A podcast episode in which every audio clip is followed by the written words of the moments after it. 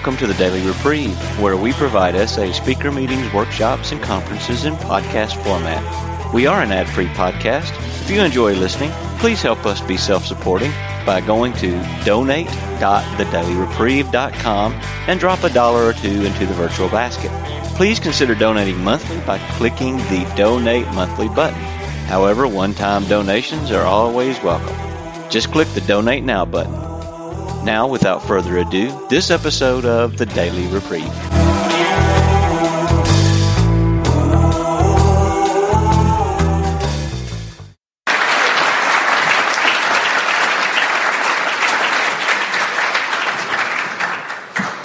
Thanks, Art.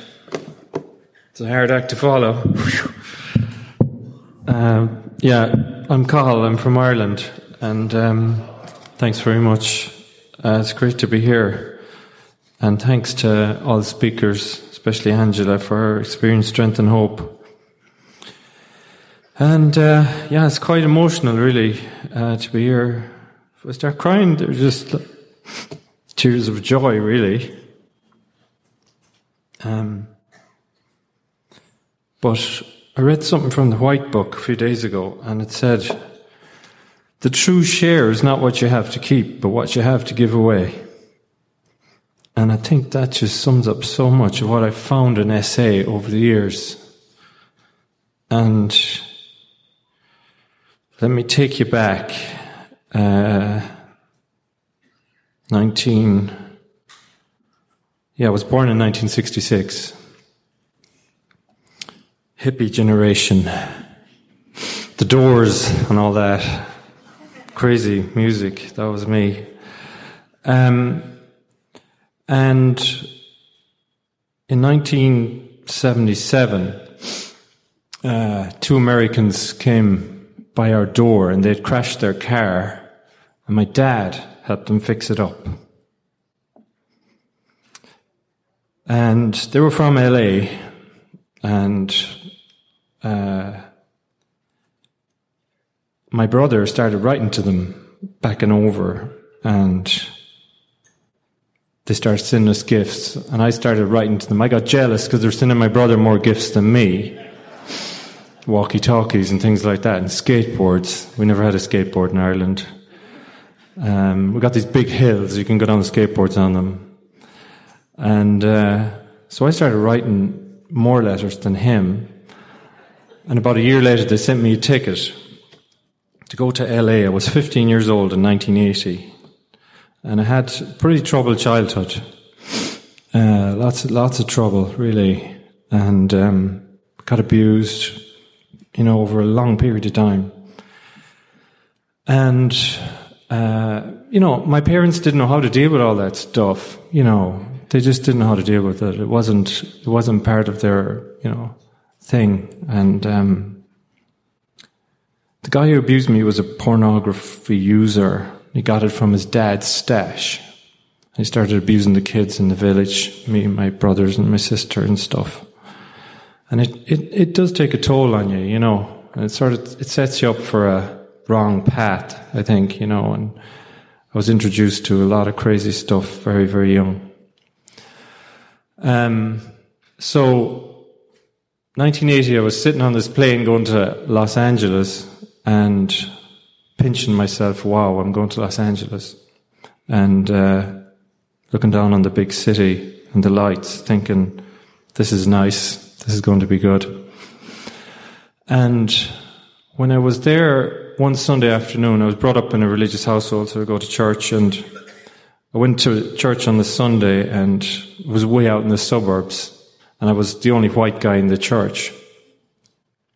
And afterwards, this man I went to light candles for my family back home, and this man came up talking to me, and he said, "Hey, how come you're here in the church?" It's you know. I said, "Well, you know, my friends took me a long way away," and uh, he said, "Oh, you know, I'm Irish." He said, "You know, give me a call if you're around," and and we struck up a friendship. His name was Fergus, and we struck up a friendship, and you know, we, we exchanged numbers and he came back to Ireland for a bit and, and I hadn't heard from him for about 15 years. And that was it really. Um, so basically, my addiction got worse. I'd been acting out with myself a lot, and it progressed. You know, I was 19. I started going out there acting out. It got really bad. You know, it got really, really bad. I was really, really in a bad way. And I came to know the four horsemen terror, bewilderment, fear, and despair. And every day I got up, I wanted to kill myself, basically. And I think, hmm, how will I kill myself today? Maybe, you know, jump out in front of a car, jump out in front of a truck. Like suicidal thinking became just the norm for me. And I didn't know what was wrong with me. And I'd go out and I'd act out some more, come back, feel worse, you know, drink, take drugs, try and blot out the reality that I was living in. And I just hadn't a clue what was wrong with me. And at this time I was living in London. My girlfriend at the time I got pregnant and I was in like, I was in hell really. You know, I couldn't remain faithful no matter what I did. And I started going to psychotherapists. This wasn't like in 19, this was before psychotherapy became popular. And um, I attended couple of psychotherapists, and they couldn't really figure out what was wrong with me. You know, they sort of say, well, can you not just accept that, you know, it's a natural thing to do what you're doing and just get over your guilt and you'll feel okay, you know? Um, and it, that didn't work for me. You know, it didn't work. And I graduated into more serious acting out now. And I was acting out. I wasn't going to work. I was going acting out in the morning, you know, and I just got into a very strange place mentally and emotionally and spiritually with acting out, you know. Um, it, it, it distorted my reality, you know, whereas like I, I just I couldn't distinguish between what was right or wrong, what was moral and what wasn't moral. I was completely blinded. Um, if I got a thought or a fantasy in my head, just go Cathal, do that, do it now, leave where you are. You know, this force of lust that comes over you when you're in active addiction is so powerful. It's really hard to describe that to somebody. And um, my brother had went to New York and he got sober in New York from alcohol and he changed. He just like changed. He became, he went to New York, got into serious recovery there. And when he came back from New York, he was like a different person, you know. Instead of kind of wrecking the house and wrecking the cars, he was like, Hey Johnny, where are we going today? Having some fun, you know. Totally different person. It was just incredible.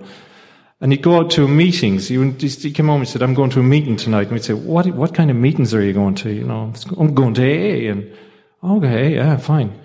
And he'd come back and he'd be kind of calmer, he'd be more peaceful, you know. And the light bulb went off in my head and I said, I wish there was something like that for me, some group, something, somewhere. And um, one day I saw this ad in the paper and it was for another S group and I said, God, you've answered my prayers. There is somebody out there. There's a group for people like me. I'm not just a crazy weirdo doing all this crazy stuff, trying to pretend it's normal, as Angela said, um, trying to make the abnormal normal. And I'm just, I'm just something wrong with me. So there is a group. So I phoned the number, got in touch, and we set up, I, we, I did find that group. But I couldn't get sober there we just got sicker. There was a message, but it didn't, it wasn't, it wasn't the message I needed. It just, it was a place just to kind of stop getting worse for a while and then I'd go back out again. And one of those members said to me, you know, there's a guy coming from the States next week and I think you should talk to him. He's three years of sobriety. And we just, was two of us in this group and we just said, what? He hasn't acted out. He hasn't acted out or like done all this stuff for three years. We just didn't believe it. We just didn't believe it was possible to stop. This was in 1995. So I picked up the phone. We didn't have mobile phones then, just coin boxes. I'd walk two miles to get to the coin box to ring this guy in Dublin. I was in the west of Ireland. He was 150 miles away. I put in the 50 pence in the phone. I picked up the phone he said, I said, hello? He said, hello. I said, I'm Cathal. He said, My name is Fergus. I said, Were you in California in 1980? He said, Yes, I was. He said, I'm three years sober. Do you want what I have? And I said, You know,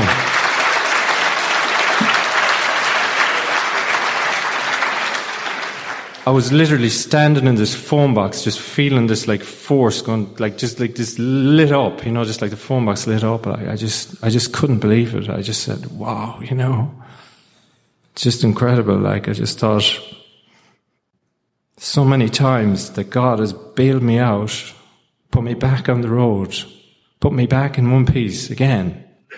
And here it was the answer to my prayers, you know, just to get sober, to stop destroying myself, my family, you know, to become a person that I wanted to be. So we started working the steps. He said, um, here's a book. Got to read this. There is a solution, he said. You know, it's in here. If you want it, you got to read this stuff. Read it every day. Read a paragraph. Read a line. You know, Here's another book for you. Take this one as well. And we're on sale offer. Take this one. you know, I, I didn't know what acting out was. I didn't know what sexaholism was. I just, you know, I had no idea what I was. You know, what was I? I was, you know, I was alone. I was afraid. I was unworthy. All these things.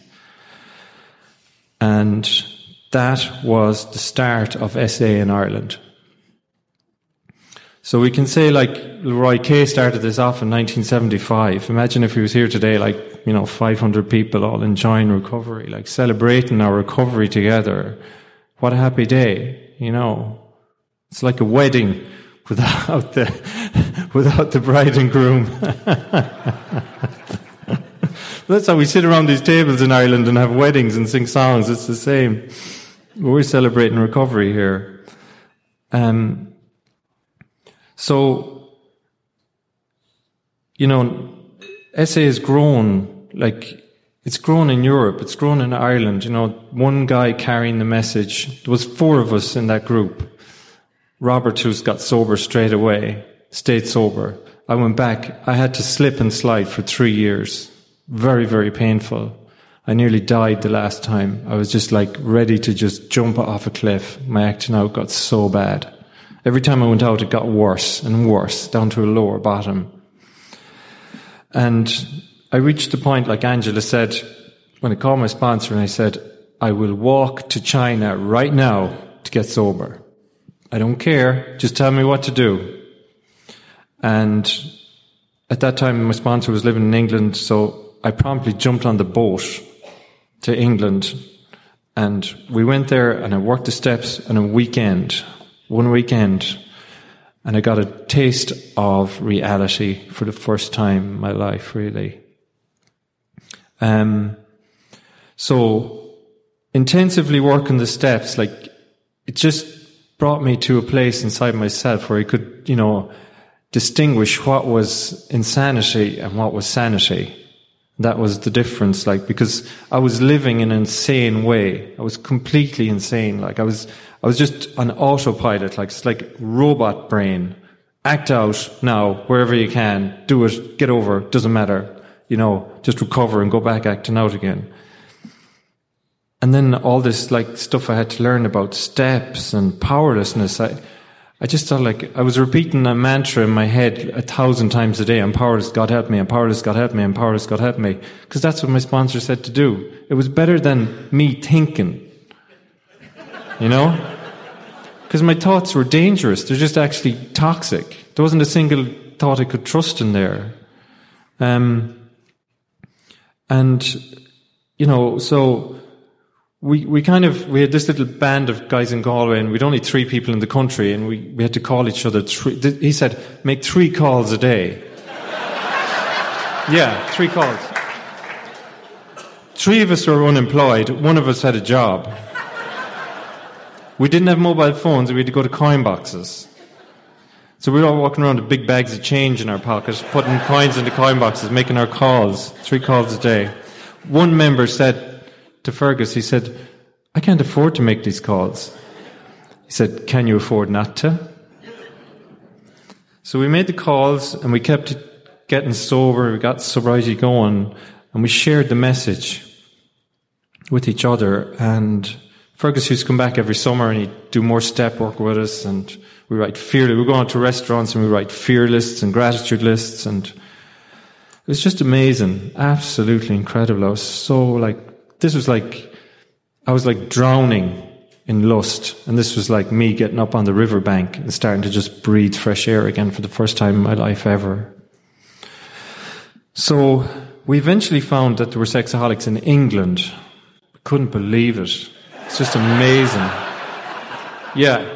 We went over to England to a convention.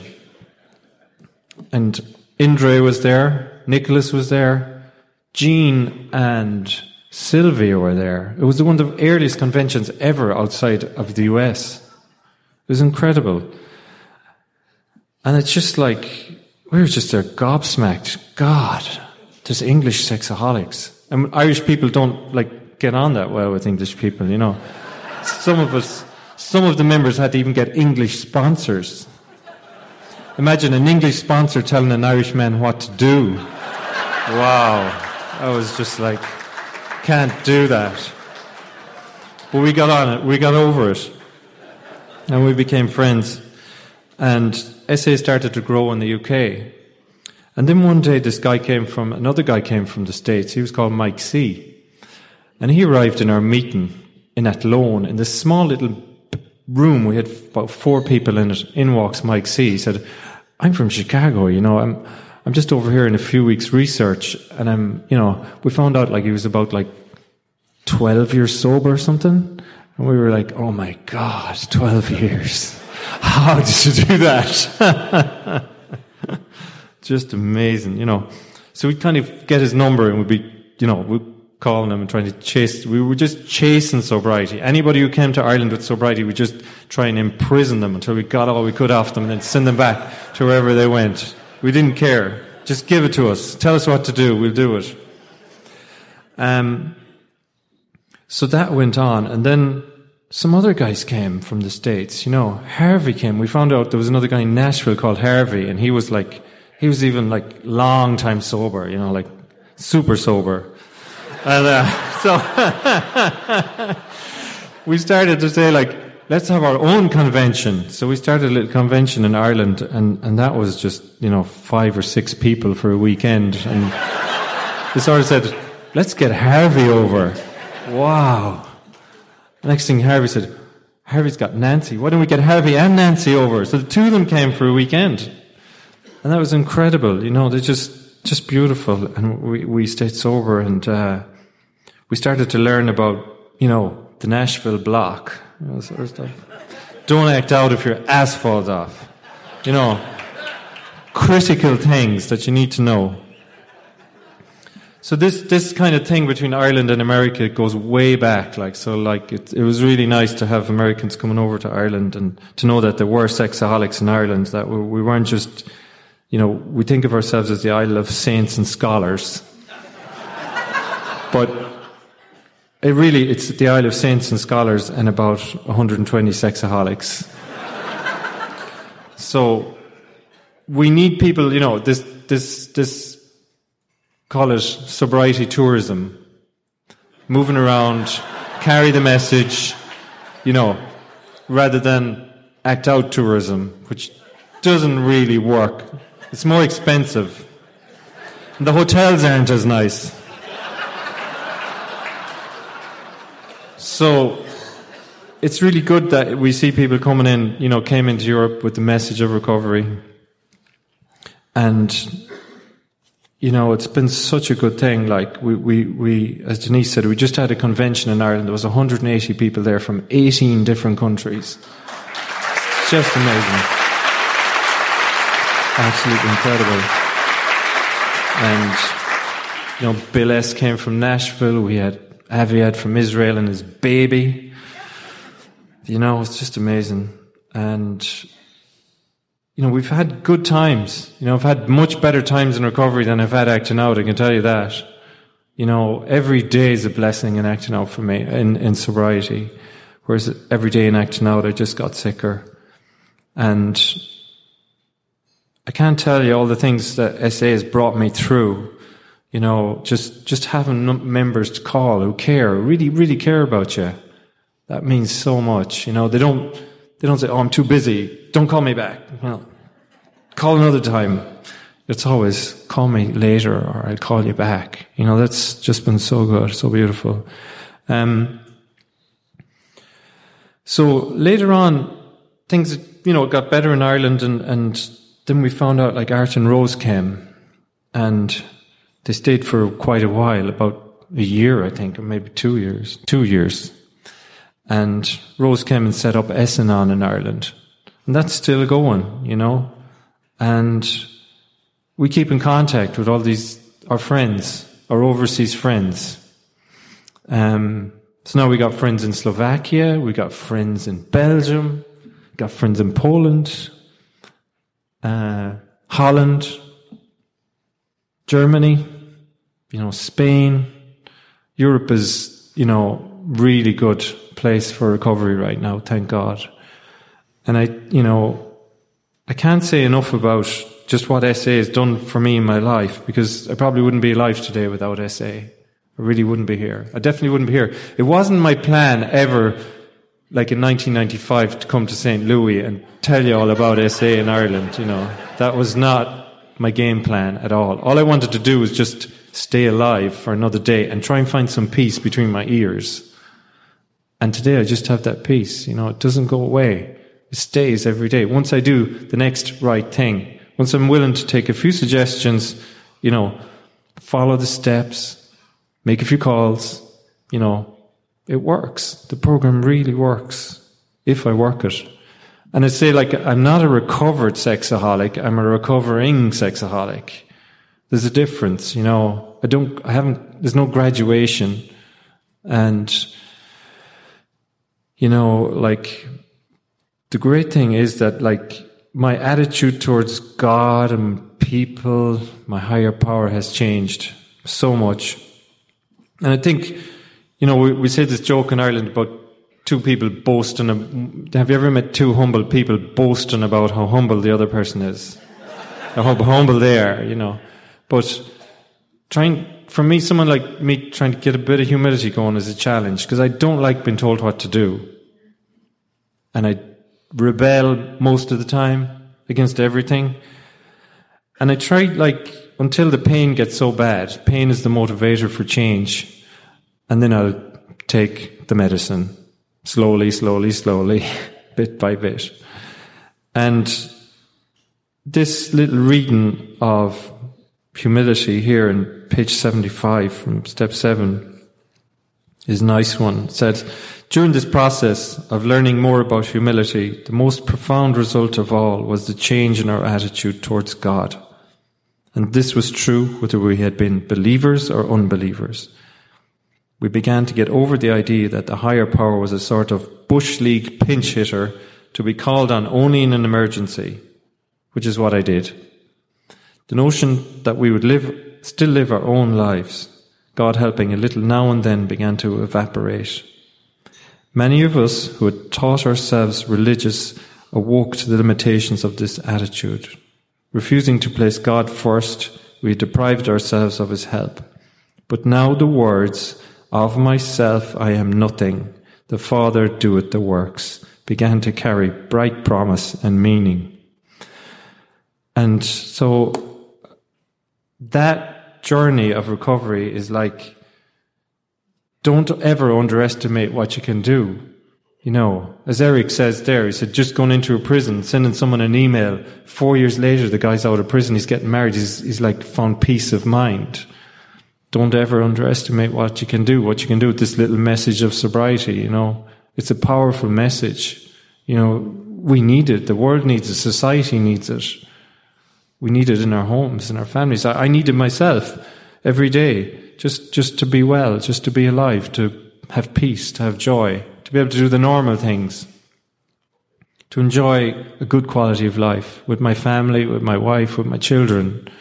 You know, I, I just have experienced so many beautiful things, you know, with my kids, with my wife. You know, it's, it is a life beyond my wildest dreams. I didn't ever expect to be here. Our planet. And I've been many places in recovery. And I'm really grateful for you guys for being with me on the journey. Because I was a loner, I was isolated for so long. And now today I don't experience loneliness like I did before ever. So I'm just going to finish with this little reading which I was told. Fergus read it to me the first day. He's still sober, by the way, many, many years. Among them, you will make lifelong friends. You will be bound to them with new and wonderful ties. For you will escape disaster together, and you will commence shoulder to shoulder your common journey. Then you will know what it means to give of yourself that others may survive and rediscover life. You will learn the full meaning of love thy neighbor as thyself. So thanks very much for your time. Thanks for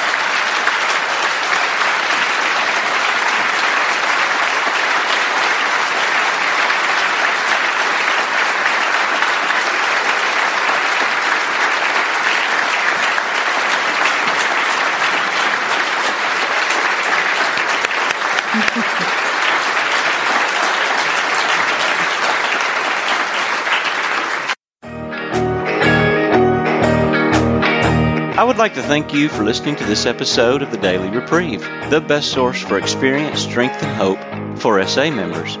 Please subscribe to this podcast to be alerted of new episodes. Please show your support by donating to the Daily Reprieve by going to donate.thedailyreprieve.com and choosing either monthly donations or a one time donation by clicking Donate Now. Thank you for listening and stay tuned for the next episode of The Daily Reprieve.